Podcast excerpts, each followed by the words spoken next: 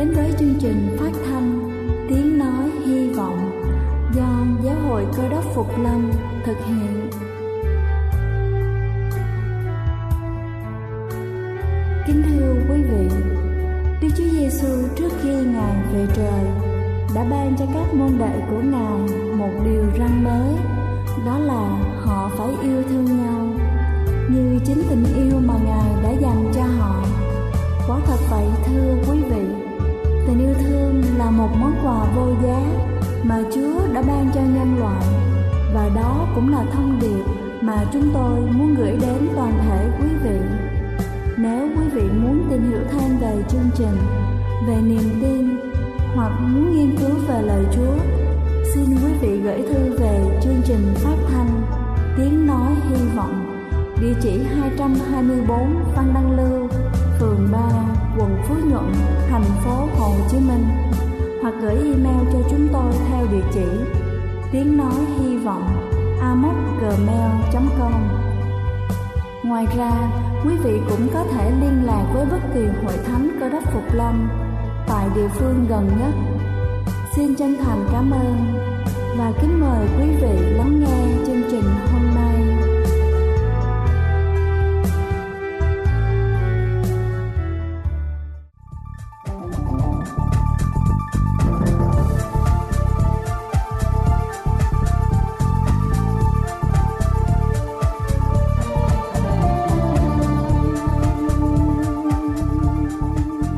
Thưa toàn thể quý vị khán giả thân mến, chúng tôi rất vui khi được gặp lại quý vị cũng như được tham gia cùng quý vị trong chương trình phát thanh ngày hôm nay.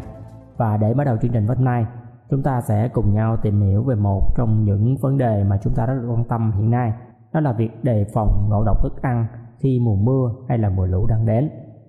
Như chúng ta biết thì ở Việt Nam mùa mưa và lũ thì xuất hiện hàng năm và trong điều kiện mưa lũ thì điều kiện vệ sinh không đảm bảo khiến con người giảm sức đề kháng dễ nhiễm các bệnh về tiêu hóa. Vì vậy cần chủ động chuẩn bị thuốc men, nước sạch cũng như giữ vệ sinh để tránh những việc nhiễm bệnh. Mùa mưa thì trời trở lạnh và ẩm ướt, vì thế người ta thường bị ngấm nước mưa và dễ bị cảm lạnh. Mà sức đề kháng thì suy yếu đi. Thời tiết có mát hơn và việc ăn uống không vệ sinh cũng dễ bị rối loạn tiêu hóa, tiêu chảy như mùa hè. Và biết được các yếu tố ảnh hưởng đến sự phát triển của vi khuẩn thì chúng ta có thể khống chế và ngăn ngừa tới 70% nguy cơ ngộ độc thức ăn. Kính thưa quý vị thì có 6 yếu tố chủ yếu ảnh hưởng đến việc vi sinh vật phát triển và sinh sản. Đó là thực phẩm, độ axit, nhiệt độ, thời gian, oxy và độ ẩm. Và cũng như con người thì vi khuẩn phát triển tốt nhất khi thức ăn cho chúng chứa nhiều chất protein và độ axit hay còn gọi là độ pH nhỏ hơn 4,6 thì sẽ làm cho vi khuẩn không phát triển được và rất hiếm khi phát hiện các dược phẩm chế biến hoặc là bảo quản ở độ axit nhỏ hơn 4,6 cho nên ngộ độc thực phẩm chẳng hạn như bia, sữa chua, dưa muối vân vân. Oxy thì cần ở mức độ khác nhau đối với các loại vi khuẩn khác nhau. Một số loại vi khuẩn chỉ sống được trong môi trường có oxy gọi là vi khuẩn hiếu khí. Khi một số khác có thể sống phát triển được trong môi trường không có oxy thường được gọi là vi khuẩn yếm khí. Vi khuẩn cần nước để phát triển nên độ ẩm có hoặc độ nước dưới 0,85 sẽ làm cho vi khuẩn không phát triển được. Nước đá không có hoạt độ nước nên thường xuyên được dùng để bảo quản thực phẩm dễ ôi thiêu. Nói tóm lại thì các thực phẩm được bảo quản sạch và trong môi trường quá khô, quá mặn, quá ngọt, quá chua đều khá an toàn và giữ được lâu. Nhưng các yếu tố nói trên thì rất khó áp dụng trong kỹ thuật vào xử lý thực phẩm một cách hoàn hảo đối với mọi loại thực phẩm hoặc sẽ làm cho mùi, vị hoặc là cấu trúc của thực phẩm tự nhiên bị xấu đi. Như vậy, chỉ còn lại là nhiệt độ và thời gian là những yếu tố mà con người có thể chủ động sử dụng một cách dễ dàng để kiểm soát sự phát triển của vi khuẩn. Nhiệt độ bảo quản thực phẩm lý tưởng có thể giữ nguyên chất lượng và thành phần dinh dưỡng của đa số thực phẩm trừ thịt cá tươi sống thì nằm trong khoảng từ 5 cho đến 7,5 độ C. Thực phẩm chế biến sẵn giữ được tới 7 ngày thì ở nhiệt độ từ 5 độ C và 4 ngày ở 7,5 độ C. Chính vì vậy thì ờ, người thành thị có tủ lạnh để trong nhà cho nên bảo quản thực phẩm trong tủ lạnh. Những gia đình không có tủ lạnh chỉ nên mua vừa đủ thức ăn cho một ngày vào buổi sáng khi các nguyên liệu còn tươi còn người không có điều kiện ăn hai bữa tại nhà thì cũng nên tránh ăn các món ăn không được hâm nóng lại vào chiều tối khi mà thức ăn đã bị để ở nhiệt độ môi trường gần cả ngày. Trong các món nguy hiểm này là các sản phẩm từ sữa, trứng, thịt, cá không được bảo quản lạnh, nhất như là bánh mì pate, các quán phở, bún thịt, các loại phục vụ cả ngày nhưng không có khách ăn. Thì ăn một buổi sáng vẫn có thể nguy hiểm vì hàng ế bị để qua đêm. Cũng cần lưu ý đến vấn đề nước sạch vì nước vừa để uống vừa là nguyên liệu để chế biến thức ăn lại vừa là vật liệu để rửa công cụ chế biến dụng cụ ăn uống và các loại nguyên liệu cũng như thực phẩm khác. Do đó mọi người nên chọn các quán ăn có đủ nước sạch bằng cách hãy đi rửa tay trước để xem quán có đủ nước sạch hay không. Ở đồng bằng sông cửu long thì mênh mông nước. Tuy vậy, vẫn thiếu nước sạch, đã thường xuyên bị ngập lụt. Những người bị ngập nước, sức đề kháng kém. Vì vậy, mọi người, nhất là người già và trẻ em, càng cần được ăn các thức ăn mới nấu. Các gia đình phải dự trữ đủ nước sạch trong gia đình. Trong điều kiện không thể làm được như vậy thì cần chuẩn bị trước một số phèn chua để làm trong nước và thuốc sát khuẩn nước lúc đó thì mọi nguồn nước bề mặt như là giếng đường ống nước công cộng bể chứa nước đều bị ngập nước và không thể sử dụng được việc dự trữ một số loại thuốc kháng sinh và hỗn hợp muối bù điện giải do mất nước như là Oredon sẽ giúp cơ thể chống khỏi và bình phục. Những loại thuốc kháng sinh thông thường dễ mua và tự sử dụng như là Bisepton, Lorosis hay là Pecperin hoặc là Tetracycline. Riêng loại này chỉ sử dụng cho trẻ từ 12 tuổi trở lên. Phòng trường hợp nước lũ về quá nhanh và không kịp sơ tán cũng như bị kẹt lại trong vùng lũ ngập nước thì mỗi gia đình nên chuẩn bị một số thực phẩm đồ hộp và nước uống tinh khiết, nước khoáng nóng chai là những thứ không bị ngấm nước đủ để dùng ít nhất 3 ngày. Và tất cả những thứ này cần dự trữ để phòng tình huống xấu nhất có thể xảy ra và cần được cất giữ ở nơi khô ráo không bị ngập nước khi lũ về. Và với những sự chuẩn bị trước như trên thì các gia đình ở những vùng năm nào cũng bị ngập lụt có thể cứu mình trước khi các thầy thuốc và những người cứu trợ đến giúp một chúng ta. Kính thưa quý vị, trên là bài chia sẻ của bác sĩ Nguyễn Văn Dũng Chúng tôi hy vọng rằng bài chia sẻ này sẽ giúp ích cho quý vị chúng ta trong việc đề phòng ngộ độc thức ăn khi mùa mùa lũ đang về. Ngoài ra quý vị cần tư vấn thêm những vấn đề y tế khác về niềm tin hay là về kinh thánh, xin quý vị đừng ngần ngại hãy điện thoại hoặc gửi thư về chương trình tiếng nói hy vọng như phần giới thiệu đầu giữa hoặc cuối chương trình. Chúng tôi rất vui khi được giải đáp cho quý vị. Xin kính chào và kính mời quý vị chúng ta tiếp tục lắng nghe chương trình phát thanh hôm nay. Đây là chương trình phát thanh Tiếng Nói Hy Vọng do Giáo hội Cơ đốc Phục Lâm thực hiện. Nếu quý vị muốn tìm hiểu về chương trình hay muốn nghiên cứu thêm về lời Chúa, xin quý vị gửi thư về chương trình phát thanh Tiếng Nói Hy Vọng, địa chỉ 224 Phan Đăng Lưu, phường 3, quận Phú Nhuận, thành phố Hồ Chí Minh hoặc gửi email cho chúng tôi theo địa chỉ tiếng nói hy vọng amos@gmail.com. Ngoài ra, quý vị cũng có thể liên lạc với bất kỳ hội thánh cơ đốc Phục Lâm tại địa phương gần nhất. Xin chân thành cảm ơn và kính mời quý vị tiếp tục lắng nghe chương trình hôm nay.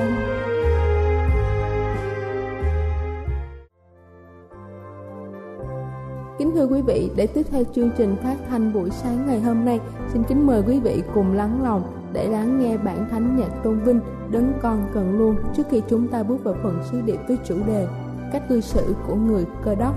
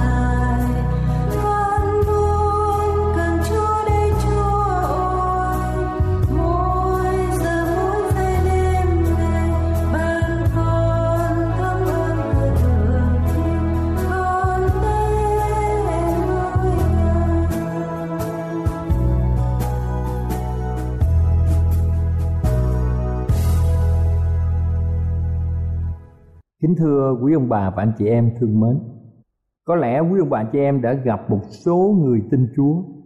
Số người thì đối xử với mình rất là tốt đẹp, dễ chịu, ân cần.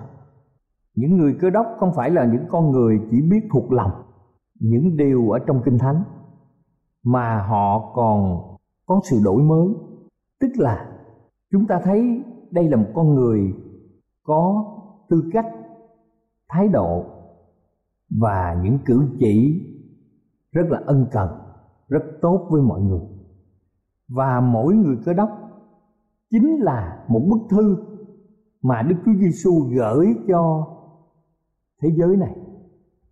Nếu chúng ta tin theo Chúa thì Ngài đã gửi ở trong chúng ta một bức thư cho những người lân cận mà chúng ta đang sống. Vì chúng ta được gọi là cơ đốc nhân, tức là người cơ đốc. Đức Chúa Giêsu là đấng sống trong lòng chúng ta. Ngài mong được nói chuyện thẳng với từng người quen biết với Ngài. Có nhiều người chưa đọc Kinh Thánh, chưa được nghe tiếng phán của Chúa qua từng dòng ở trong Kinh Thánh. Nhưng họ sẽ thấy tình yêu của Chúa bày tỏ qua công việc của Ngài, qua đời sống của những người tin Chúa. Họ là những người đại diện cho Chúa trên thế gian này. Và mọi người có thể nhờ những người tin Chúa biết được phần nào về sự nhân từ của Chúa và sau đó họ sẽ quy phục Ngài, yêu thương mọi người, kính trọng Đức Chúa Trời và có người trở thành người hầu việc Chúa. Người cơ đốc là những ngọn đèn thắp sáng trên con đường đến thiên đàng. Họ phải phản chiếu ánh sáng của đấng cứu thế cho thế giới này. Đời sống và bản tánh của mỗi người cơ đốc phải như thế nào để người khác biết được một cách chính xác về đấng cứu thế và trở nên những người phục vụ đấng cứu thế. Kính thưa quý ông bà chị em, ở trong sách Matthew đoạn 7 câu 12, chúng ta xem trong sách Matthew đoạn 7 câu 12. Kinh Thánh viết rằng, ấy vậy, hễ điều chi mà các ngươi muốn người ta làm cho mình thì cũng hãy làm điều đó cho họ, vì ấy là luật pháp và lời tiên tri. Chúng ta tạ ơn chúa. Điều gì mà chúng ta muốn người khác làm cho mình, thì mình phải làm điều đó cho người khác. Đây là một luật rất quan trọng. Người ta gọi là một luật vàng. Nhiều người chưa biết chúa sẽ nhìn tư cách, nhìn cách xử thế của mọi người tin chúa mà đánh giá về niềm tin nguyên tắc dễ dàng nhất trong mọi cách xử thế giữa con người là trước khi làm một điều gì cho ai. Thì chúng ta hãy suy nghĩ xem chúng ta có sẵn sàng làm điều đó cho chính bản thân của mình chăng? Nghĩa là, nếu một người cũng cư xử với chúng ta như cách chúng ta đối xử với họ, thì chúng ta sẽ phản ứng ra như thế nào? Muốn người ta vui với mình, thì mình cũng phải vui với họ. Muốn người ta tôn trọng mình thì mình phải tôn trọng họ. Đây là một điều rất là giản dị ở trong cuộc sống. Kính thưa quý ông bà chị em, ở trong sách gia cơ đoạn 3 câu 16 viết như sau, vì ở đâu có những điều ghen tương tranh cạnh ấy, thì ở đó có sự lộn lạo và đủ mọi thứ ác. Chúng ta xem ở trong cái lịch sử của thế giới, nhiều nơi ở trong các triều đình, các vị quan tranh cạnh các thứ phi của các vị vua chúa tranh cạnh, rồi ở trong hàng xóm láng giềng ghét nhau, tranh cạnh nhau, thì ở nơi đó có sự lộn lạo và mọi thứ ác trong gia cơ đoạn 3 câu 16 cho chúng ta biết. Và trong Kinh Thánh, sách Philip đoạn 2 từ câu 3 đến câu 4 có viết như sau. Chớ làm sự chi vì lòng tranh cạnh hoặc vì hư vinh, Nhưng hãy khiêm nhường coi người khác như tôn trọng hơn mình. Mỗi một người trong anh em chớ chăm về lợi riêng mình Nhưng phải chăm về lợi kẻ khác nữa. Nếu cuộc sống ở trong quốc gia của chúng ta Ở trong thế giới này mà chúng ta không chỉ chăm về lợi riêng mình Nhưng chúng ta cũng lo về lợi người khác nữa Thì chúng ta thấy rằng sự tranh cạnh Hơn thua, ganh ghét, thù hằn Sẽ không có dùng đất để phát triển. Kinh Thánh khuyên chúng ta hãy khiêm nhường và coi người khác tôn trọng hơn mình. Kính thưa quý ông bà, anh chị em thương mến, đời sống của mỗi người sẽ trôi qua rất nhanh chóng. Sống, người ta gọi là sống là tranh đấu. Cho nên mọi người tranh giành, rồi dùng nhiều cách hao tổn tinh thần. Cho nên chúa có ban cho chúng ta những lời nói rất là quan trọng. Cho nên chúa có ban cho chúng ta những câu châm ngôn. Những lời nói được ghi ở trong kinh thánh để chúng ta đừng thấy người ta hơn mình, rồi thù ghét mà tìm cách hại người khác. Chúa không ban cho chúng ta tranh giành, mà ngài muốn chúng ta yêu thương mọi người. Nhường nhịn nhau là điều cần thiết cho sự sống hòa bình ở trong hội thánh, điểm nhóm và trong xã hội bất kỳ nơi nào ở trong xã hội loài người có sự hòa thuận, các thiên sứ của ngài rất thích thú ở trong những gia đình hòa thuận đó, ở trong xã hội hòa thuận đó. Khi làm bất cứ điều gì, chúng ta hãy xem mục đích có phải đem sự vinh hiển cho danh chúa chăng thì chúng ta sẽ làm. Chúng ta đừng làm mọi việc vì tham vọng cá nhân. Kính thưa quý ông bà chị em, đây là một luật rất là quan trọng ở trong cuộc sống và chúng ta đừng quên một nguyên tắc trong cách xử thế cũng rất quan trọng, được ghi trong Roma đoạn 12 câu 15 Roma đoạn 12 câu 15 Kinh Thánh viết như sau, Hãy vui với kẻ vui, Khóc với kẻ khóc. Mỗi ngày, Mỗi người trong chúng ta đều có những gánh Ở trong cuộc sống, Những gánh nặng mà mình phải mang, Những gian nan phải đối phó. Nếu chúng ta không đỡ được gánh nặng cho nhau thì chúng ta cũng đừng làm cho gánh của người khác Thêm nặng trĩu bởi những lời chỉ trích, Bởi những lời phê bình, bởi những lời kết tội và lên án đối với người khác. Chúng ta phải tạo một sự yêu thương ở trong gia đình của mình và trong xã hội chúng mình. Và một nguyên tắc sự thế nữa mà Kinh Thánh cũng nêu cho chúng ta biết, được ghi trong Matthew đoạn 5 câu 37. Kinh Thánh viết rằng, xong ngươi phải nói rằng phải phải, không không còn điều người ta nói thêm đó là nơi quỷ dữ mà ra.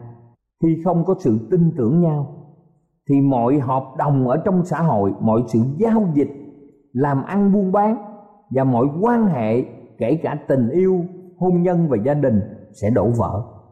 Lừa dối chỉ là tạm thời, rồi thời gian sau sống chung với nhau. Làm ăn với nhau, người ta sẽ khám phá ra. Cho nên sự thành thật thì mới tồn tại lâu bền và sự thành thật được bày tỏ ra trong lời nói của chúng ta cho nên chúng ta nhớ rằng trong sách Colosse đoạn 3 từ câu 8 đến câu 10 cho chúng ta biết những nguyên tắc xử thế quan trọng như sau. Nhưng bây giờ anh em nên trừ bỏ hết mọi sự đó, tức là sự thạnh nộ, buồn giận và hung ác. Đừng nói hành ai, chớ có một lời tục tiểu nào ra từ miệng anh em, chớ nói dối nhau, vì đã lột bỏ người cũ cùng công việc nó, mà mặc lấy người mới là người đang đổi ra mới theo hình tượng đấng dựng nên người ấy, đặng đạt đến sự hiểu biết đầy trọn. Ngoài ra, chúng ta còn phải biết cách xử thế gì nữa. Kính thưa quý ông bà chị em, ở trong Matthew đoạn 7 từ câu 1 đến câu 5 cho chúng ta biết như sau. Kinh Thánh viết, Các ngươi đừng đoán xét ai để mình khỏi bị đoán xét. Vì các ngươi đoán xét người ta thể nào, Thì họ cũng đoán xét lại thể ấy. Các ngươi lường cho người ta mực nào, thì họ cũng lường lại cho mực ấy. Sao ngươi dòm thấy cái rác trong mắt anh em ngươi, mà chẳng thấy cây đà trong mắt mình? Sao ngươi dám nói với anh em rằng, để tôi lấy cái rác ra khỏi mắt anh, mà chính ngươi có cây đà trong mắt mình? Hỡi kẻ giả hình, trước hết phải lấy cây đà khỏi mắt mình đi, rồi mới thấy rõ mà lấy cái rác ra khỏi mắt anh em mình được kính thưa quý ông bà chị em, chúa muốn nói với những người cơ đốc, chúng ta đừng đoán xét người khác. Vì mình lường cho người ta mực nào thì người ta cũng lường cho mực ấy. Có khi nào ông bà chị em đứng trước cái gương và chúng ta thấy rằng nếu mình cười á, thì cái gương sẽ cười lại mình. Nếu mình giận dữ, thì cái gương cũng sẽ phản chiếu hình ảnh giận dữ của mình.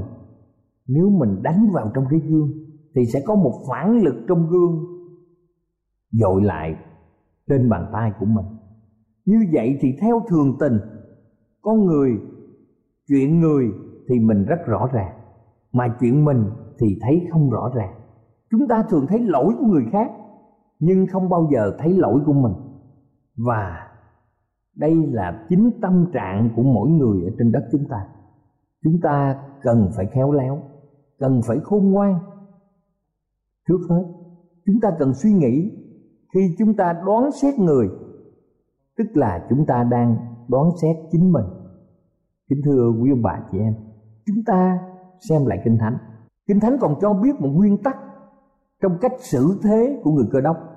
Chúng ta hãy xem trong sách Matthew đoạn 10 câu 16 vậy hãy khôn khéo như rắn, đơn sơ như chim bồ câu. Chúa đã dạy yêu thương, nhưng mà không có nghĩa là chúng ta mù quáng, mà chúng ta phải nêu cao lẽ thật không đoán xét không có nghĩa là không biết nhận xét hay phân biệt. Nhưng mỗi người có một trình độ khác nhau. Chúng ta phải yêu thương tha thứ và thông cảm. Hãy khôn khéo như rắn và đơn sơ như chim bồ câu chúng ta cũng xem cách xử thế trong sách mát đoạn 12 câu 30 và câu 31 Kinh Thánh viết như sau. Ngươi phải hết lòng, hết linh hồn, hết trí khôn, hết sức mà kính mến Chúa là Đức Chúa Trời ngươi. Này là điều thứ hai Ngươi phải yêu kẻ lân cận như mình. Chẳng có điều răng nào lớn hai điều đó. Chẳng có điều răng nào lớn hơn hai điều đó. Nghĩa là chúng ta phải hết lòng, hết linh hồn, hết trí khôn, hết sức Mà chúng ta kính mến Chúa là Đức Chúa Trời. Và điều kế là chúng ta phải yêu kẻ lân cận như mình. Yêu Chúa với tất cả sự sống của chúng ta. Vì Ngài là Đức Chúa Trời, là đấng sáng tạo nên ông bà tổ tiên chúng ta và chúng ta. Ngài duy trì cuộc sống của trái đất này, hành tinh này và cá nhân chúng ta.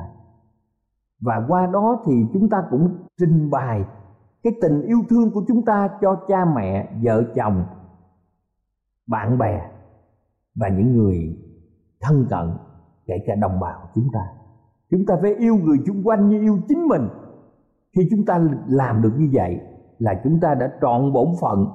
Đối với đức chúa trời là đấng sáng tạo ra muôn loài vạn vật và đối với người xung quanh cũng như đối với chính bản thân chúng ta. Kính thưa quý ông bà chị em thương mến cho nên chúng ta cần nhớ một điều rất là quan trọng ở trong sách Cô-lô-xe đoạn 3 câu 12 đến câu 14 Kinh Thánh sách Cô-lô-xe đoạn 3 từ câu 12 đến câu 14.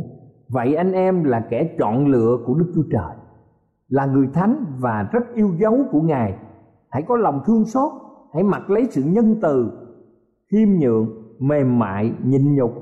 Nếu một người trong anh em có sự gì phàn nàn với kẻ khác thì hãy nhường nhịn nhau và tha thứ nhau.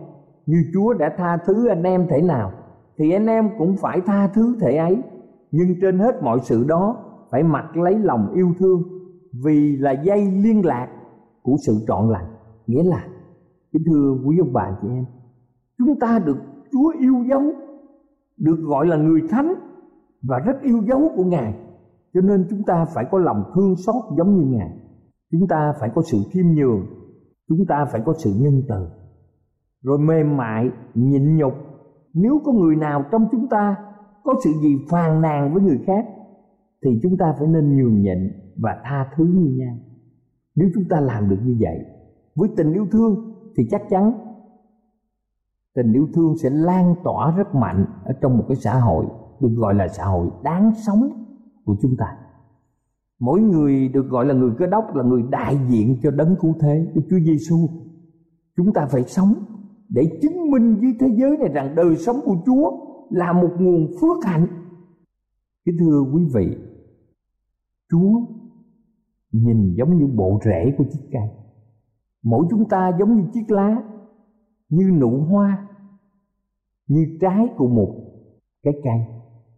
Kính thưa quý ông bà chị em và nguồn nhựa nước từ ở trong rễ cây đưa lên tới chiếc lá, đưa trên mỗi nụ hoa và đưa lên mỗi trái để phát triển.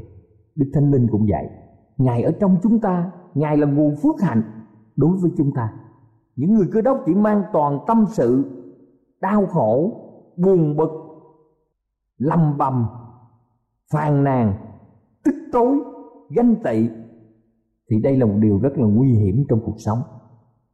Họ sẽ làm cho người khác có ấn tượng rằng Đức Chúa Trời không muốn thấy con cái Ngài được vui vẻ. Và đây là điều làm chứng nghịch lại với Đức Chúa Trời của chúng ta, đấng yêu thương. Khi chúng ta thật lòng hạ mình, tiếp nhận Đức Chúa Giêsu làm Chúa cứu thế và Ngài chính là chủ cho cuộc đời chúng ta. Chữ Chúa trong ngôn ngữ Hán Việt là chủ, người chủ ở trên trời gọi là Đức Chúa Trời. Và Đức Chúa Giêsu là ngôi hai trong ba ngôi Đức Chúa Trời đã nài xin cha của mình xuống thế gian này làm giá cứu chuộc cho nhân loại quyết ngài bôi xóa tội lỗi chúng ta đức thánh linh ngự trong lòng chúng ta là ngôi ba mà kết quả là chúng ta sẽ phát triển những đức tánh cao đẹp. Chúng ta sẽ có cái phương cách đối xử ở trong đời sống một cách thanh thoát trong tư cách, thanh thoát trong thái độ và có một cử chỉ dễ thương, lịch sự đối với người khác. Cầu chúa ở cùng tất cả quý bạn nha. Khi chúng ta thấy rằng mình là người đồng phục chúa và mình sẽ cư xử theo những điều mà kinh thánh hướng dẫn cho chúng ta amen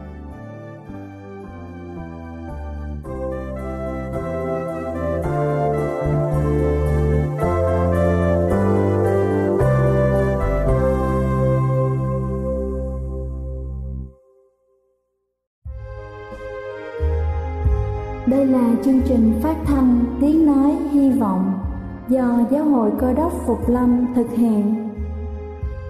Nếu quý vị muốn tìm hiểu về chương trình hay muốn nghiên cứu thêm về lời Chúa, xin mời quý vị gửi thư về chương trình phát thanh Tiếng Nói Hy Vọng, địa chỉ 224 Văn Đăng Lưu, phường 3, quận Phú Nhuận, thành phố Hồ Chí Minh hoặc gửi email cho chúng tôi theo địa chỉ tiếng nói hy vọng gmail.com Ngoài ra, quý vị cũng có thể liên lạc với bất kỳ hội thánh cơ đốc phục lâm tại địa phương gần nhất. Xin chân thành cảm ơn và hẹn gặp lại quý vị trong chương trình lần sau.